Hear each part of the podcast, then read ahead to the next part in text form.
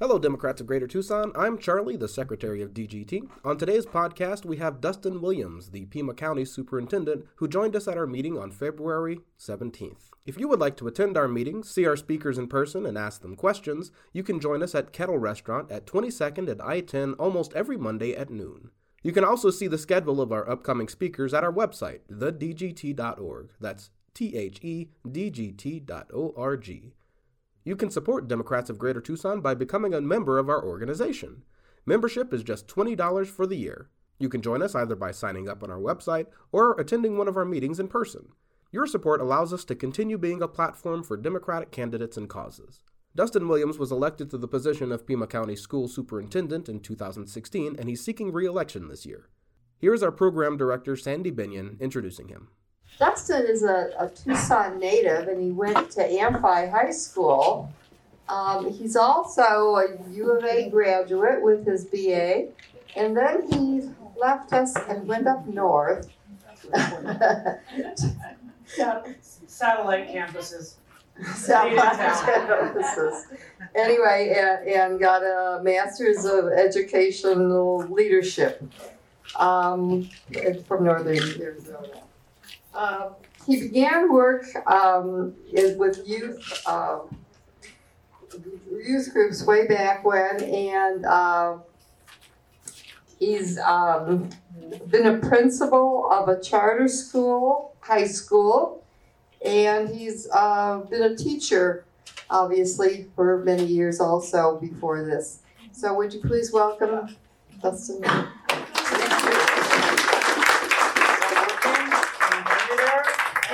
My mic, I got a yeah. hot mic, right? Yeah. yeah. Great. Thank you very much. Appreciate those words. Well, it's glad to be in a room full of Democrats. How about that?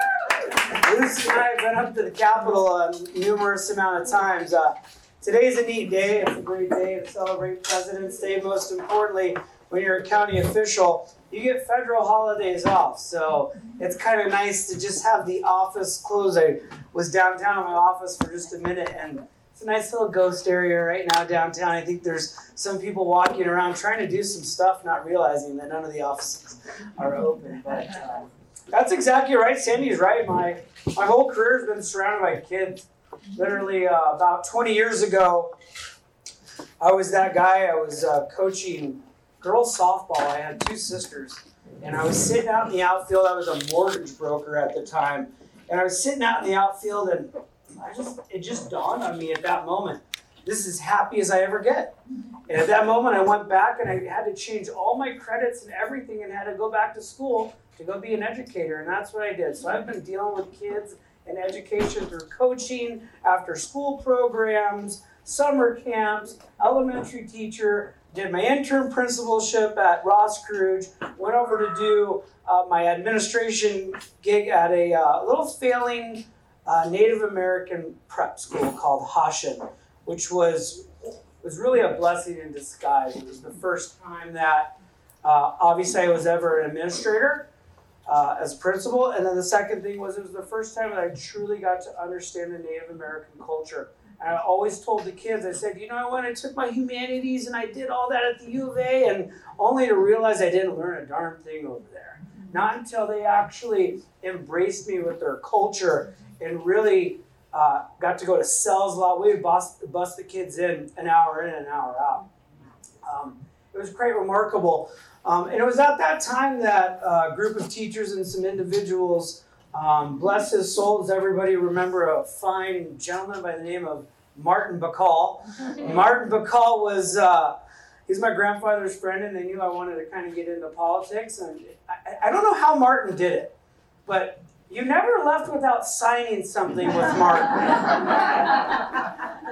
And I, you know, if I didn't have twenty, I think he made me go get the twenty and come back. I, I don't know how he did it, but uh, I left as a precinct committee member, and he said, I want you to go work on this and see what it's like. And I said, okay. And I went and became a precinct committee member of Precinct fifty-seven, and I felt like the mayor and the sheriff all in one.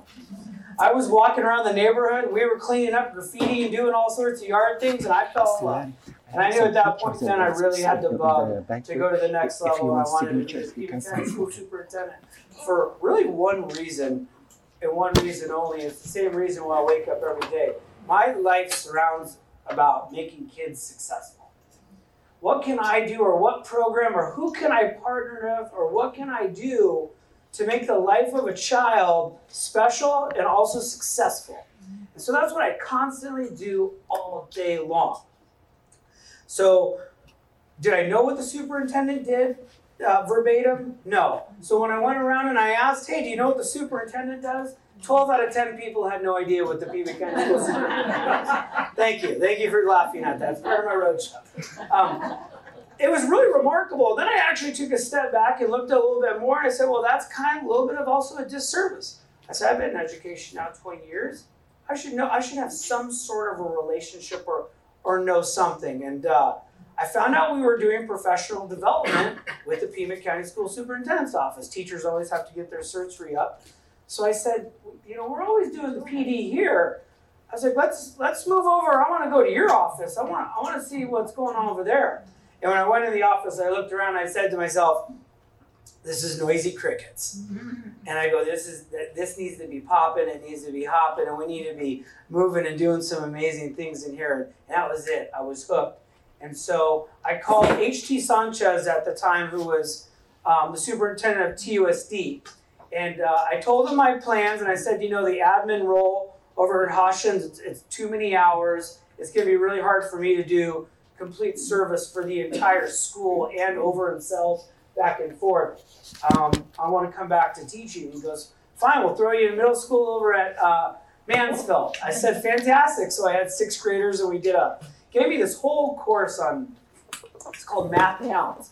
And it was all about engineering practices and building stuff. And it was truly remarkable because you could let the students just build whatever they wanted to do. But then they had to give you the conceptual facts where the math was behind it. And we did that for uh, a two-year program, a two-year contract. And it was uh, it was split half year. I had half the sixth. The other semester, I had the other sixth grade. We lasted a year and a half.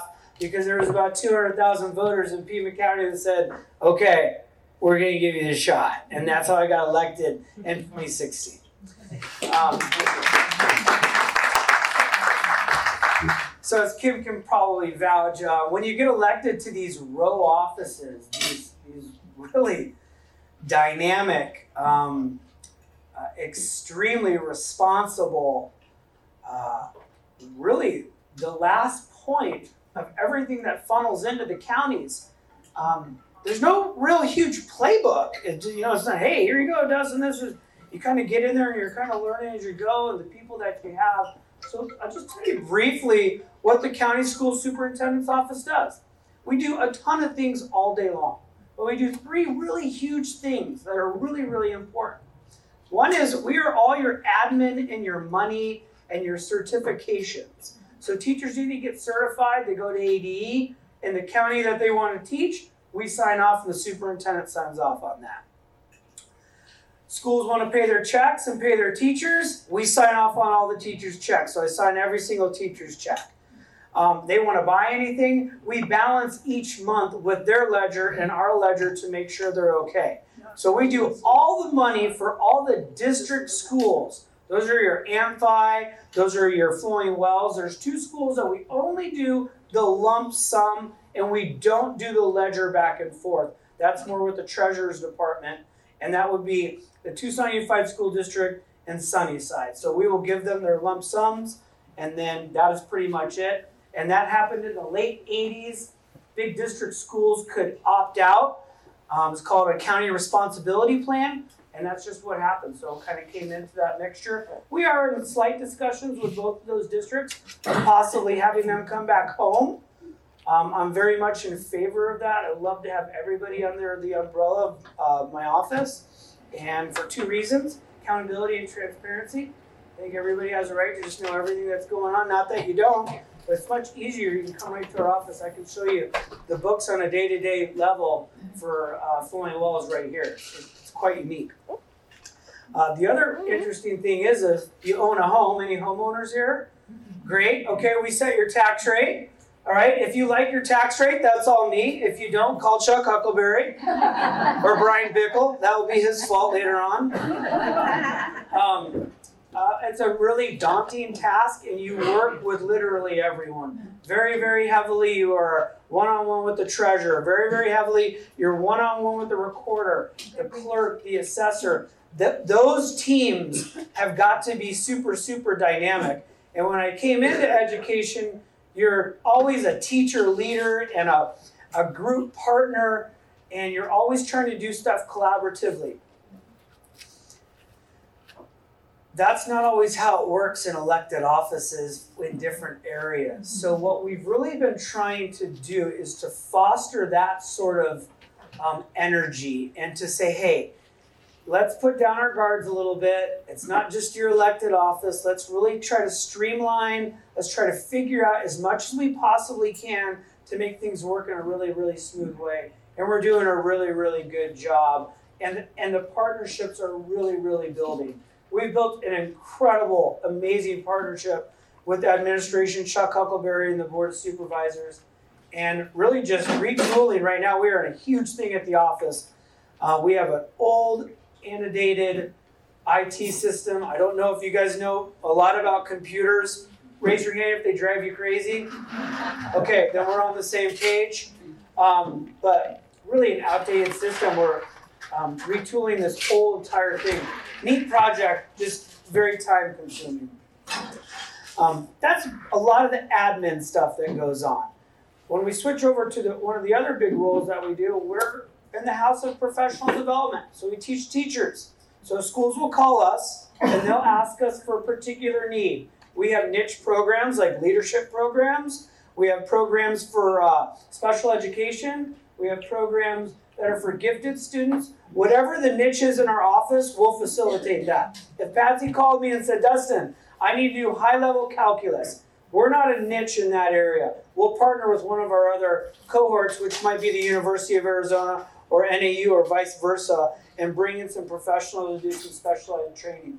So that's a big part of the office, and that's a big part of opportunity for the office. This is where we get to get into big corporations and try to say, hey, um, we've got a big need. We want to send about six thousand kids and teachers to the Roadrunners, and we want to do it for free. So we'll get with the business community, and we'll try to convince them anything we can do to boost the morale in those areas. That's where that program area comes into place. Um, something else is really unique. I'll get a lot of phone calls on a daily basis, and they'll call and say, Dustin, I want you to change this at this school. And I say, okay, I agree with you, but unfortunately, um, I can't do that. The superintendent's office has no authority on local jurisdiction schools. So if you called me and wanted to make a change at any district school, your avenue for that is our office. We will help facilitate the conversation. But then really, it's the elected board members of the district and that superintendent that are going to make those final shots. So they are in charge of their area. When it comes to charter schools, it's in the same boat, and private schools as well. The homeschool community is also part of the admin part, and we serve, and we'll do their affidavit of values for the homeschool, which is about thirty-five hundred kiddos a year in family. One school is ours. We do have one that is all of ours, and it's the school that's called the Accommodation District. And that is the school that's located in the Juvenile Detention Center, and then right down the street on Silver Lake, which is the jail. We've got about one hundred kids in total. And so I spend a lot of time in jail, no pun intended. And the reason that I do is those are really the wheelhouse for, for my kids. And we spend a ton of times in, in districts and charters and privates. We've been in approximately three hundred twenty-five schools. I've been in three hundred twenty-five schools since being sworn in in twenty seventeen. Yep, it's absolutely daunting. And, and here's one of the big messages I want you to take home today. So if someone says, how's education going? I want you to say, education in Pima County is fantastic. Not the funding model. I want to step away from the funding model because we spend so much time on that, and we always will. But we have got to give credit where credit is due. these teachers in these classrooms are absolutely trying to the best of their ability. They've got their lesson plans ready. The administrators are trying their best. We've got overcrowded classrooms, and they're dealing with human beings all day long. Not just the child. It's the child, then you have the other cohort of the child, which is the parent. So they've got the parent to deal with, and then they have all of the stuff that goes on with that school. So if someone asks you what's going on, I can tell you first and and, and by none, we are doing a fantastic job when it comes to quality of education in the county. Now, the flip side and the dark eye to all of it is we're always last in, in funding. And we are going to continue to be last in funding. We've seen a large infusion of money that happened in twenty seventeen that really went into twenty eighteen. And what happened was is the movement that started, and we all know the name of it, and the movement is Red for Ed. And the movement is Red for Ed. Red for Ed, it did it. I, it what happened was when eighty thousand people went to that lawn, something changed from a one percent raise, which was four hundred dollars a year, after taxes gave the teachers about thirteen to fifteen dollars a month, to about six hundred million dollars that's been infused into the system with the governor's twenty by twenty plan. Is the system good? Does it actually give twenty by twenty? Does it give the teachers a twenty percent raise? Unfortunately, no. And the way that the mechanism works just doesn't get there. You're going to see teachers probably topping out somewhere around thirteen, fifteen percent. They are seeing some money, though, for the first time. This year especially, there's been a, a, an interesting change.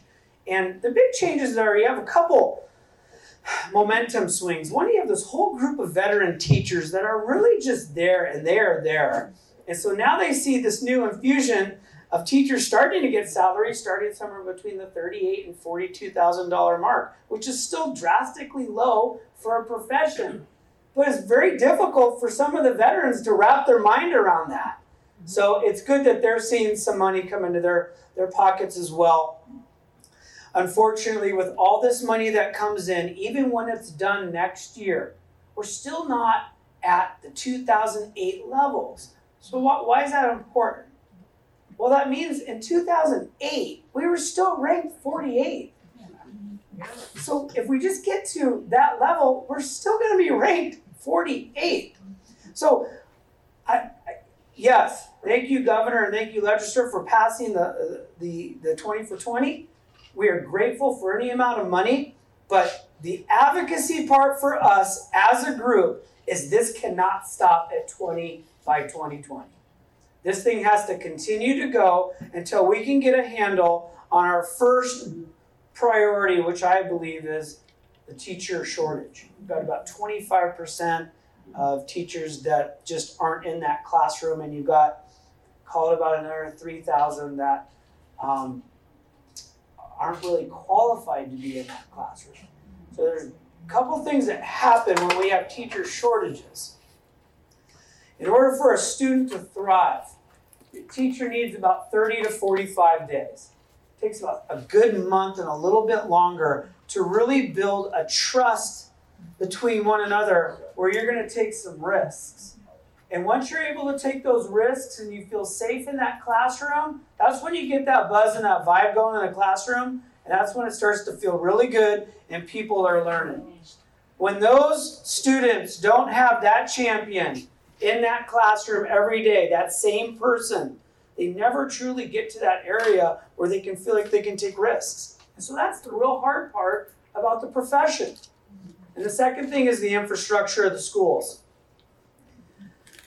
They're old, they're outdated. You have new schools that have been popping up a little bit here and there in some districts, but for other districts that have been along, around for a long time, an air conditioning unit at, uh, I was just talking to Superintendent Yeager at Amphi, uh, eight hundred thousand dollars for a brand new A C unit installed and bought. It's a million bucks. I mean, these are big time dollar ticket items.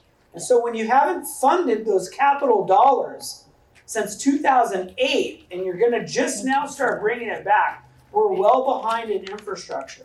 So what happens is you get a low-paying profession, and then when you walk into your office every day, the room doesn't look very nice, or the building's dilapidated, and it puts a little hardship on the profession. Something that has been really interesting is the county school superintendents. We have an association. Uh, I was recently elected to the Arizona Association of Counties, so I represent all of the superintendents from each county. And it's really been a first eye-opening experience of a new uh, part of legislation. So every Monday we meet for about an hour and a half, and then we meet again on Friday, and then I'm up and down there. And so when we were talking about requests to speak, R T S, um, which really, I mean, here's a list that I get on a regular basis that comes through. If you stay up on it, it's fine. When you're a little behind, it's going to take you probably about a half hour, but it's the best possible feeling you can have. And let me tell you how important it is. These legislators firsthand, if this thing's on the bubble, if they're kind of like, well, I'm not really quite sure, they're going to look at that R T S. And if it's not super uh, political, which some of these bills, it doesn't matter how many people sign on to R T S, they're still going to vote the other single way. Um, it means a lot. So if you can get on there and you can do R T S, it's really important. We're working on a really important bill for the juvenile detention center and the jail incarceration bill.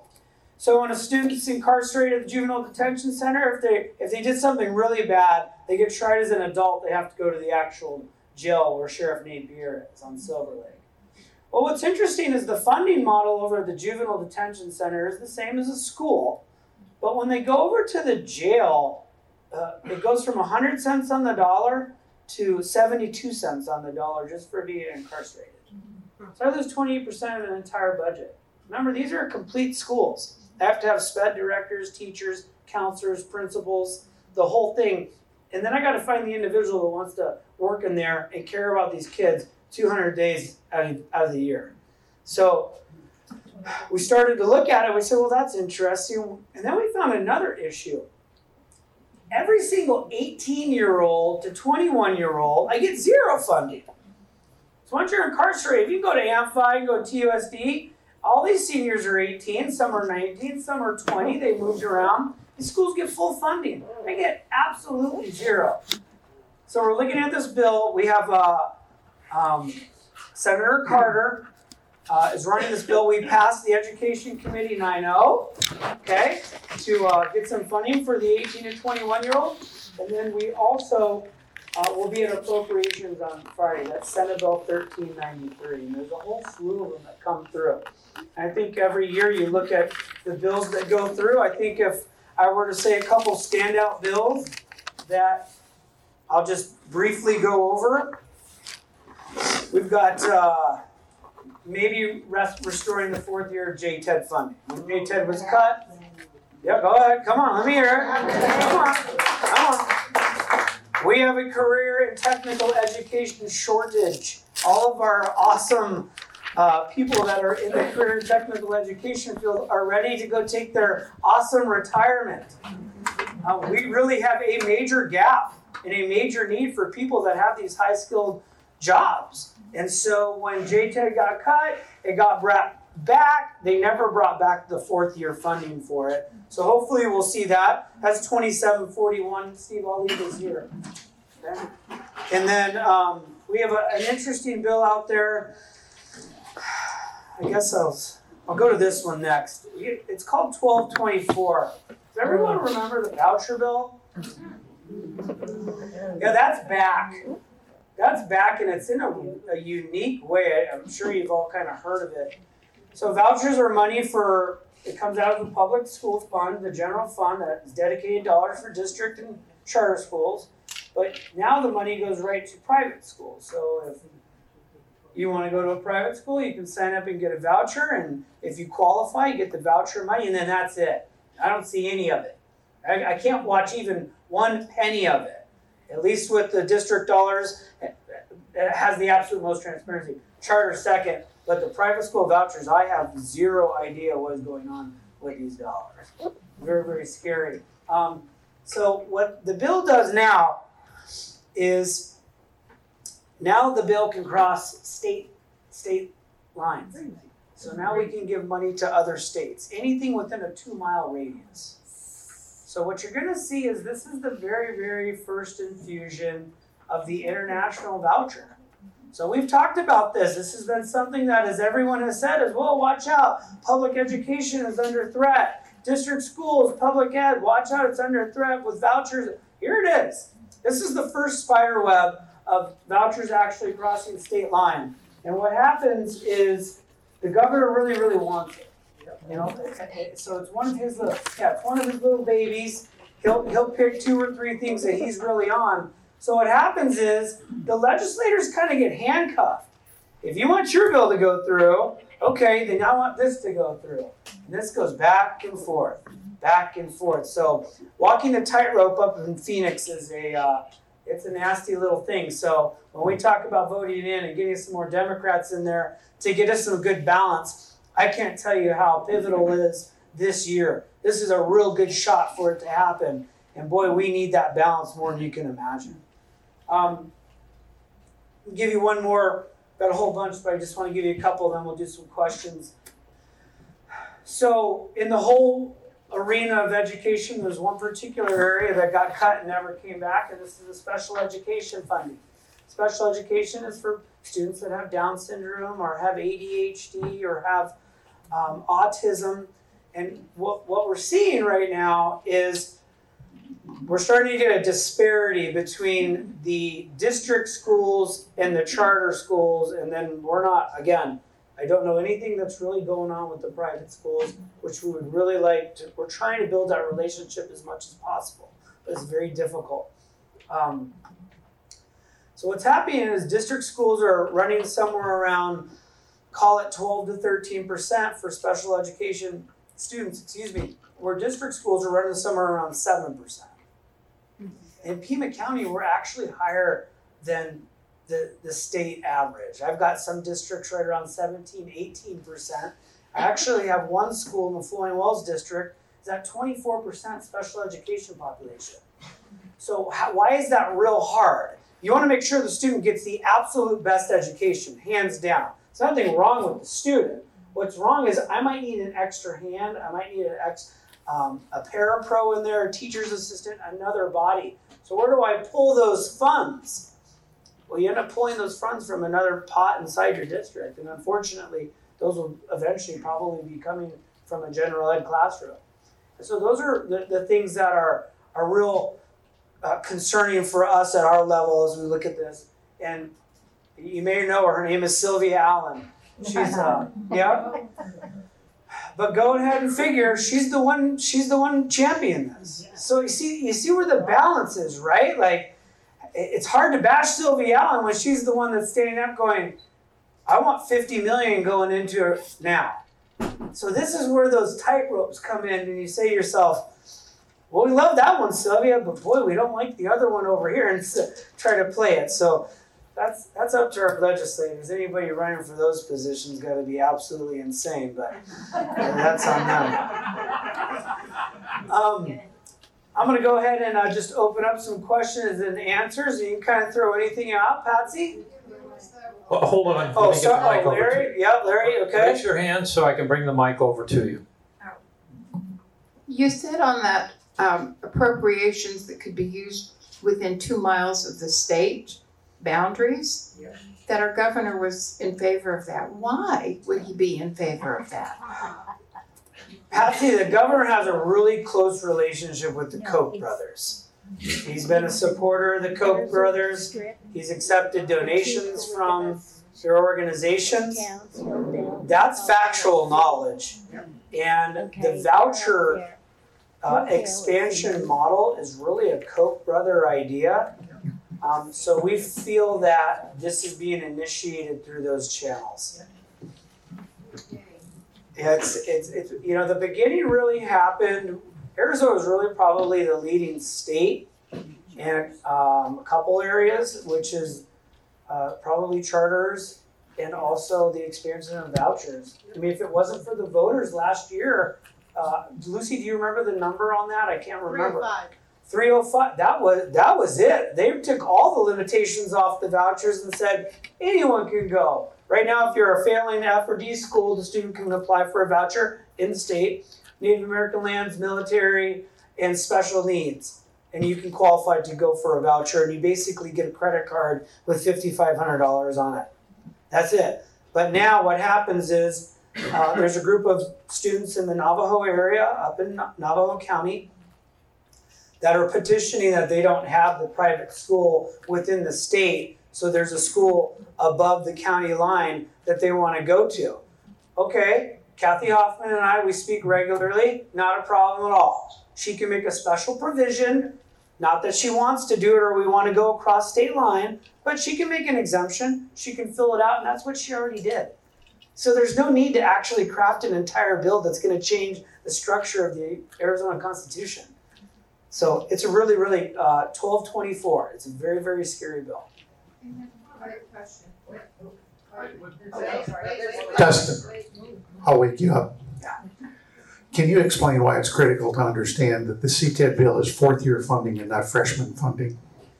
Yeah, that's a great question, and a lot of it comes to the wording of the word freshman.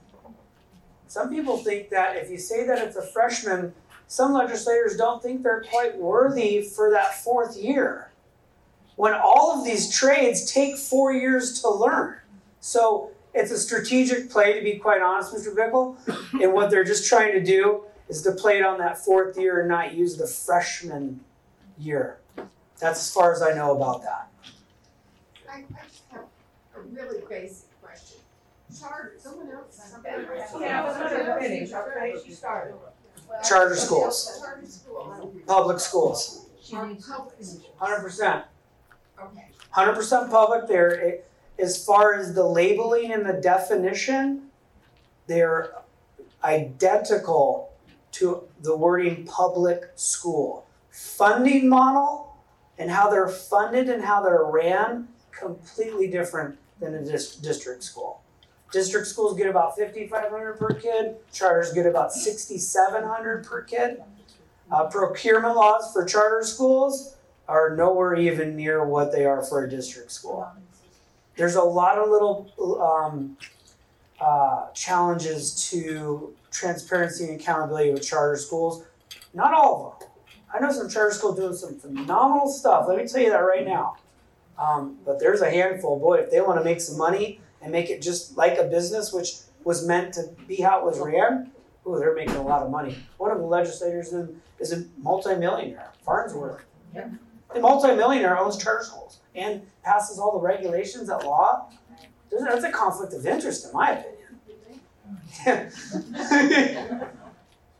Yeah, I'm uh, on the more practical side to make sure that you get reelected. Um, do, do you currently have um, any opposition on either um, uh, Democratic side in the primary or in the general election? On the Republican side, anyone who was filed. You know, I know there's a there's a committee out there. It's about as much as I heard. Uh, someone from the Justice of the Peace, I think Brian, called me one text and was like, "Hey, you guys start raising money." So I was like, "Oh, great!" Um, but for us, we're just focused on our campaign, doing what we're doing, and asking for everyone's vote to reelect Dustin Williams as your next Pima County School Superintendent again. I've got a short non-ad. Most of you are probably helping fund the Koch brothers. There is literature over there about a recyclable, or uh, the most sustainable papers. Koch brother doesn't make any of those. The most popular papers are made by Koch brothers, so grab one of those to go out. Other thing, this is just a, a minor question. How many employees do you have, and what software are you running to run uh, school districts' financial stuff? Great, great question. We have about forty total employees between my office and the accommodation district, and then we have about sixty professional teachers that go off of a stipend. The technology system that we're using at the office right now, Lillian, is a homegrown system that's been there for about twenty years. Um, two years ago, I came to the county and I said, no more. So we brought the entire I T department from the county over, um, and we are now finally, it's taken us literally really two long years, and we still have another two more years to go in this whole thing, but we'll be uh, venturing over to Tyler Industries. And Tyler Industries is uh, something that all the schools and their compu- computer systems, they all talk together, and it's all the highest upgraded stuff that that these old, outdated, they, they worked really quirky, and they would always crash on like a daily basis sometimes. And, uh, this new industry that we have is, it's solid, it will work really well. We're stealing the model from Maricopa, who deals with about another three, four hundred more schools. Hopefully that, did that answer your question? Great. Uh, Dustin, how does the Board of Supervisors help or adversely impact your position? That's a great question. Okay, yeah, you're my money. um, yeah, basically, uh, what we would love to probably see is a little bit more of a relationship with the Board of Supervisors coming into the schools, so that every time I come to them and I say, hey, here's a program we want you to support, we want to add to the budget, or we want to bring this in, Um, you could have some firsthand knowledge of what's going on in those classrooms, and not just the other elected speaking on education, but our supervisors speaking as well. Uh, Richard Elise has been a big champion on our pre-K movement, which is night and day for students. Any student with high quality preschool education is miles ahead. Um, but really you're, you're our lifeblood for how we build our infrastructure in our office. Um, if you believe in the vision that we have and we partner together that is good for kids, um, then it works. If it's something that has a, if you have an ulterior motive or something that you don't like, it's really going to cause a barrier. Um, and thankfully, so far, we've had pretty good relations. Um, so can, can always build on this. A numbers uh, question. In Pima County, K through twelve, approximately how many students? one hundred fifty thousand in Pima County. Okay. Break it between public, charter, and private if you can. Yeah, that's a good question. So you're going to have probably about somewhere around twenty thousand now, maybe a little bit less, probably about one hundred thousand in the districts. And then you have about sixty thousand in the, uh, or about forty thousand in the, uh, um, in the charter area, and then you're going to have a little split between homeschool and private for about the rest in there. Thank you. So I keep reading articles that talk about the um, use of police in schools and a school-to-prison pipeline, and then I also see articles that talk about how few counselors there are per student and dealing with uh, behavioral problems that way. So can you comment on what it's like for you trying to allocate resources and how you decide between police and counselors? Sure. So again, um, not to discount the question, but the district will ultimately make that decision for how they want to spend their dollars. So here's here's the problem though, Robert. There's been no dollars for counselors or social workers at all for a very long time. We had the first initial money come through last year that we still haven't seen. twenty million bucks infused for counselors, social workers, or an S R O. Obviously, everybody wants a counselor. Everyone wants a social worker. If they are going to have an S R O, we do not want policing. We want a relationship sort of uh, concept on that. So we're nine hundred to one right now is the ratio. That's nine hundred kids to one student for the counselor to student ratio. It's the worst in the nation, probably globally one of the worst in the world, I would imagine. Um, and what's hard about that is the counselor is a really a lifeblood part of your school. The teacher got thirty kids in there, cannot do it all on their own. They try and they will and they have been. Boy, when you have a counselor, things really, really change. You can actually get to the heart and the soul of the student.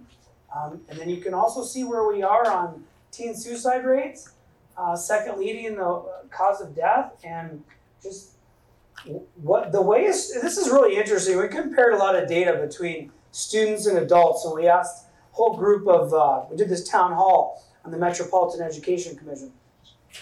what did all the adults want to do with the kids and what they think about education?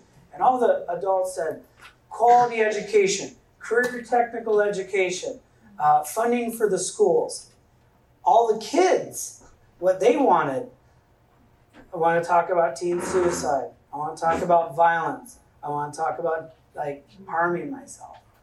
So we're thinking two different ways. And one of the things is we have to start listening to students and, and finding out how can we also work with them and what they want. Because if the students are thinking one way and the adults are thinking the other, then we're all kind of going these different directions when the reality is the well-being of the student is priority number one, safety absolute number one.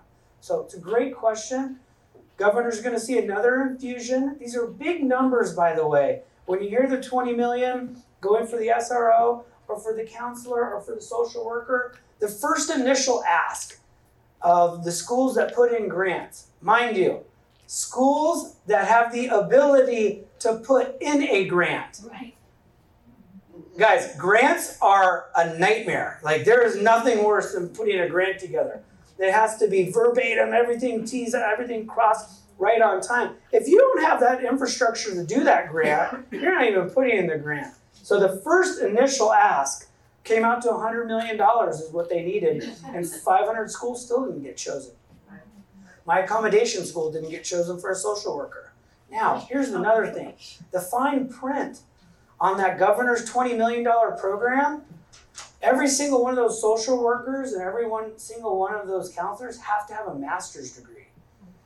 And we understand it's best practices, but believe me, what these superintendents from these districts can do, they, they, they get kind of handcuffed. And it's really hard to find those specialty um, people with those master's degrees. So it makes it hard. So you're going to see those vacancies. They're not going to get filled the way that we want them, even by saying you're throwing a twenty million dollars price tag. We've got to work around that a little bit somehow. So we're advocating on that level. Dustin, there's actually a bill out by Sean Bowie uh, regarding more training for counselors and social workers uh, pertaining to teen suicide. And it's actually on the um, Rules Committee now.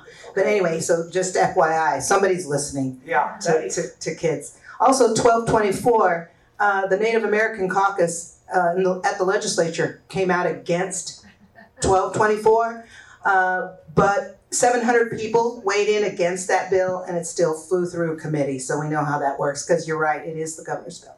But my question is, okay, what are you doing this Saturday? Oh, that's a great question. So Mama Bear calls, okay? When she calls, I call listening, and uh, And she, Lucy loves to do this. I need you on the twenty-eighth. Okay, let me work the schedule. Okay, I'm good for the twenty-eighth. Sorry, it's the twenty-second. Okay, let me figure out how to do it. So luckily, uh, if you're really interested in understanding what the charter world is like in district schools, there's a great film. It's going to be at the Democratic headquarters. Uh, they're going to set it up at around five o'clock. It's called Backpack Full of Cash. Uh, it's a short fifty-minute film. I think it's seventy-five. seventy minute, okay, seventy-five minute film.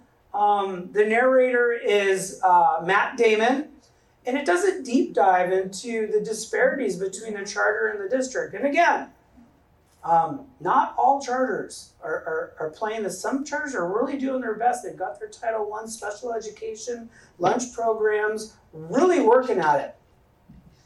There's just this cohort on the side. Again, if you want to make those millions, it can be made, and that's really unfortunate, because we want the dollars to go into the dollars of the kids in the classroom. So if you have the time to be there, we'll do a panel afterwards. We'll kind of talk a little bit about what's going on in the in the charter world and some of the things that we see. You can look a little bit more into the numbers, but it's really to just have everybody have an opportunity to get a really good uh, glimpse of the big picture nationwide. So if you can make it this Saturday, five o'clock, De- Democratic headquarters, we will be there. I think you just put the, the hit the head of the nail there when you talked about if you want to make a lot of money, you can go into charter schools. Where is the accountability? What is the name of the bill that holds charter schools just as accountable as public schools, as real public schools, not not called ch- uh, public schools if they're actually charter schools, but real public schools? Where is the board of directors, for example, for any charter school? And what is the bill that holds the charters accountable? It's a, that's a great question, and unfortunately it's not there.